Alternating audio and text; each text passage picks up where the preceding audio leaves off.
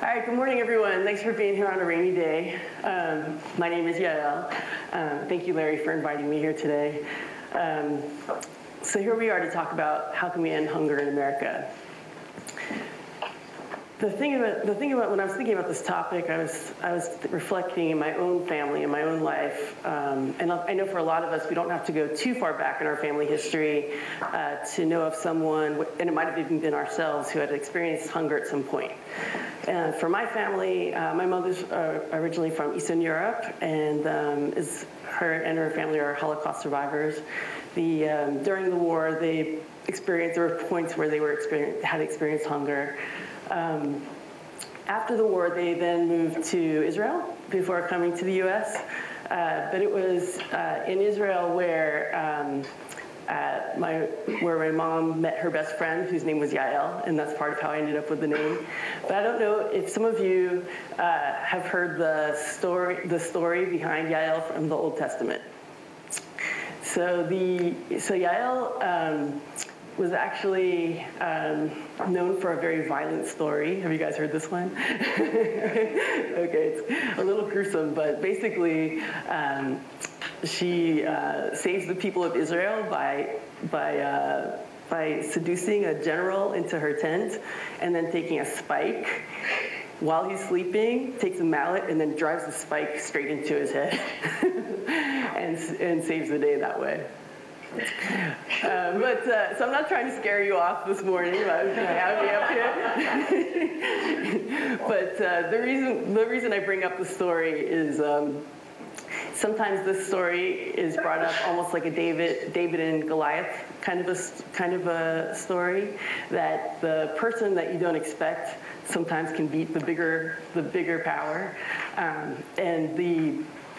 I'm not quoting the Old Testament exactly, I'll try my best though, but wh apparently while she was driving the spike into the guy's head, he looked up at her and he went, "No way, you're like a girl, and you're not even that strong." And she was like, "I'll see you in hell." But then she's like, "But actually I won't be in hell because God's on my side in this case." But the, uh, but I guess I bring up the story that when we look at, when we're trying to talk about this, what seems like an insurmountable problem, hunger in America and throughout the world, it can feel like you're the small one trying to go after the big one, after the big one. Uh, but I think that, um, But I'm here today to say that I do believe uh, that we can solve this problem. It is a solvable problem. So the so in it so on top of um, I also believe that in addition to that, all people need access to food generally. It also people also need access to good food. Uh, so beyond just food, food. Uh, part of our mission at, at the Food Trust, and part of the, I know that many of you are dedicated to this as well, that the food that people should have access to is also high quality food. Uh, so after, since I'm bringing up World War Two, I thought I would talk a little bit about, right after World War Two, the United Nations was formed. Uh, even today, internationally, um, you know, all, I think it's almost two hundred countries have come together as their, and listed one of their main goals to eradicate um, hunger and extreme poverty. And in the, and in the U S, you know, um, with uh, as we try to approach things like poverty and hunger, how do we do this? How do we how do we solve this problem? Um, honestly, and, and Bread for the World folks have talked about this too. It's going to take jobs. People need jobs, basic, to, in order to make a decent income and lift themselves out of poverty. Um, but before, but if we're unable, as we're working on this issue to um, get people decent jobs, in the meantime, what people need are benefits, uh, like things like food stamps, um, W I C benefits, different different subsidies from government uh, to help them be able to purchase basic things like food. The um, I, I truly believe that this is a, the role of government, that could, that we need to be pushing government to do these things. This is why government was invented in the first place, in my view, uh, was so that we can do the very basics to take care of each other and to look out for each other. And so, my answer to how do we solve hunger is to push government. We need to push them. And it mean, it, it, it, immediately we need to push them to increase uh, benefits for things like SNAP and food stamps, uh, otherwise known as food stamps. Uh, but in the end also to help create jobs, and make sure that everyone has a decent uh, ability to earn income. So the, uh, this is a picture of our staff. And uh, as Larry said, I forgot to bring uh, materials, but we do have publications on the website if anybody wants to check it out. Thanks for having me. Oh. I had seven minutes, just so you know.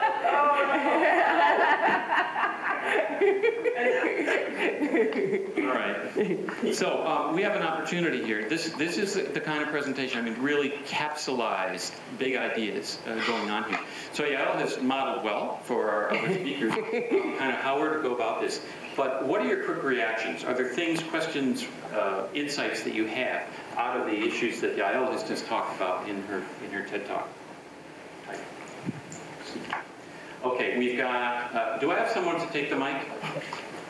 Okay, uh, Brian, you want to you go first, and then so these folks are will be our. Just a and quick takeaway that um, right up here. The. Uh, um, I lost my train of thought. Access to uh, affordable yet healthy yeah, food. Right. That's my takeaway. Mm-hmm, mm-hmm. Right. Not just any food, but good food. There's a hand right here. And along that line, the the question uh, which I heard discussed recently was, how do you provide government food aid? Um, and and the education around what is healthy and the access to right. what is healthy. That's right. Yeah. So in many poor er, uh, areas, you can't even have access to decent food. How do you how do you react viscerally when you see the daily press conferences from Congress? I'm horrified. I mean, and that's why I'm glad you guys are here on a rainy Saturday. That's why I'm here. um, yeah, the recent cuts and some of the, you know. Um, You know, as I mentioned, right after World War Two, there was a lot of energy and enthusiasm and interest in eradicating hunger, and that has lessened. And that today we're seeing cuts to these important programs, and that's why it's more important than ever that we're here to fight that tide back. So as far as getting significant subsidies for healthy foods and processed foods, how long away is that goal, do you think, in your opinion? For a subsidy for healthy food, that goes a long way. I'll just give a, a quick example. Um, one of the things that we do is we run farmers markets in low-income areas, um, and the, we accept uh, SNAP benefits at the markets. Um, and then in addition to that, we also uh, accept certain vouchers that will increase the buying power of the food stamp dollar. And the minute, the more, when we introduce something called Philly Food Bucks, for example, for every five dollars you spend, you get two dollars back. Um, our, our SNAP sales increased by four hundred percent. So these things do make a big difference. We want to make this as affordable and, access, and, and as accessible as possible for people. And then we are seeing that people will respond. Um, are you involved at all in the Philadelphia area with what's going on in some of the schools? Uh, the Enquire's been running wonderful pieces about volunteers that kind of adopted schools that are going in, and the kids are honestly cooking food and eating food that is healthy and different from what they have at home. And this has been an ongoing, I think they just started up the series again. So I don't know if the Food Trust here has been involved in any consultation or support with that program. Yeah, so the question was, uh, are, is the Food Trust, or do you know of people who are doing things in the schools to help um, kids cook and eat healthy foods within the classroom setting or cafeteria setting? And uh, yeah, so um, we do this in a number of different ways, but um, we reach about fifty thousand kids every year in Philadelphia schools, low-income schools, uh, doing food education, nutrition education, and then cooking demonstrations as well.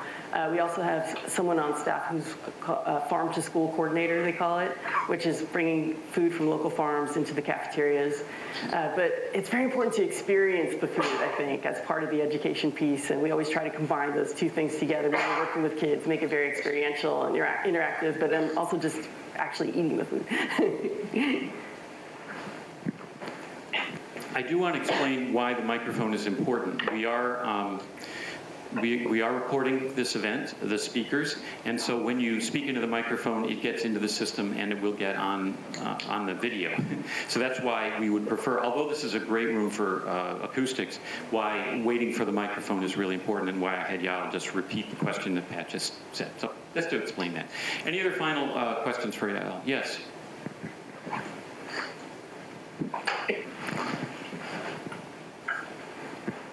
My church has a food bank, which I'm sure many people do, but the issue we're dealing with right now is trying to get well-meaning people to actually bring healthy food. Okay, right. Instead of just donuts and that kind of stuff. Yeah, instead of olives.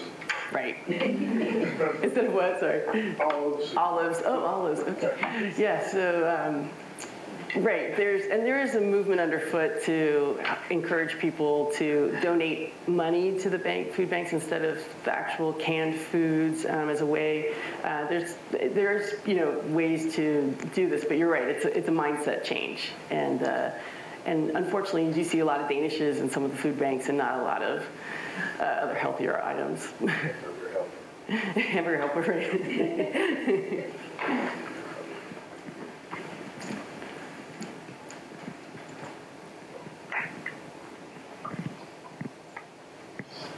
Have you tried something our school district is, is doing on a, a pilot program, and that's providing a school, a, they call it a school backpack program, and students will take food home for the weekend to eat? Yeah, I love these. Uh, um, I think Bill might be more involved with some of the backpack programs than, than we are at the Food Trust, but absolutely, it's fantastic to be able to have the kids take healthy foods home with them for the weekend, because we know that for some families it's over the weekend that they may not get as many meals as they need.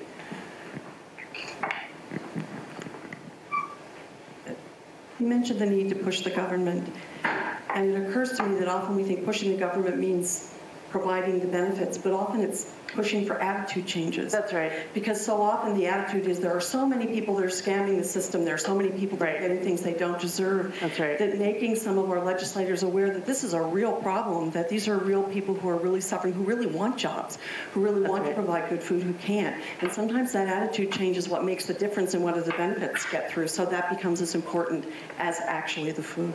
That's right. I, I love that point, that there is, um, I know for us, when we've met with different, when we're in D C or other places, one of the first things we hear is, well, you know, I think there's a lot of uh, fraud happening with food stamps, those kinds of things. Or, or uh, I don't know if you guys have heard this one a lot, but, well, I was in the supermarket and I saw someone buying six cherry pies with their, you know, like that kind of stuff, with their benefits. So a lot of judgment around what people are buying, and then and then a, mis, a definite misconception of the level of fraud. Um, the, and it's critical that we inform people about this, and especially, um, you know, we're not coming right out of wartime and that kind of thing, so we need this, it's important for us to tell the stories and bring people to meet with them who are benefiting from these things, so they can tell their personal stories, so that they can put a real person to the problem and not just come up with a mythological um, scammer in their heads.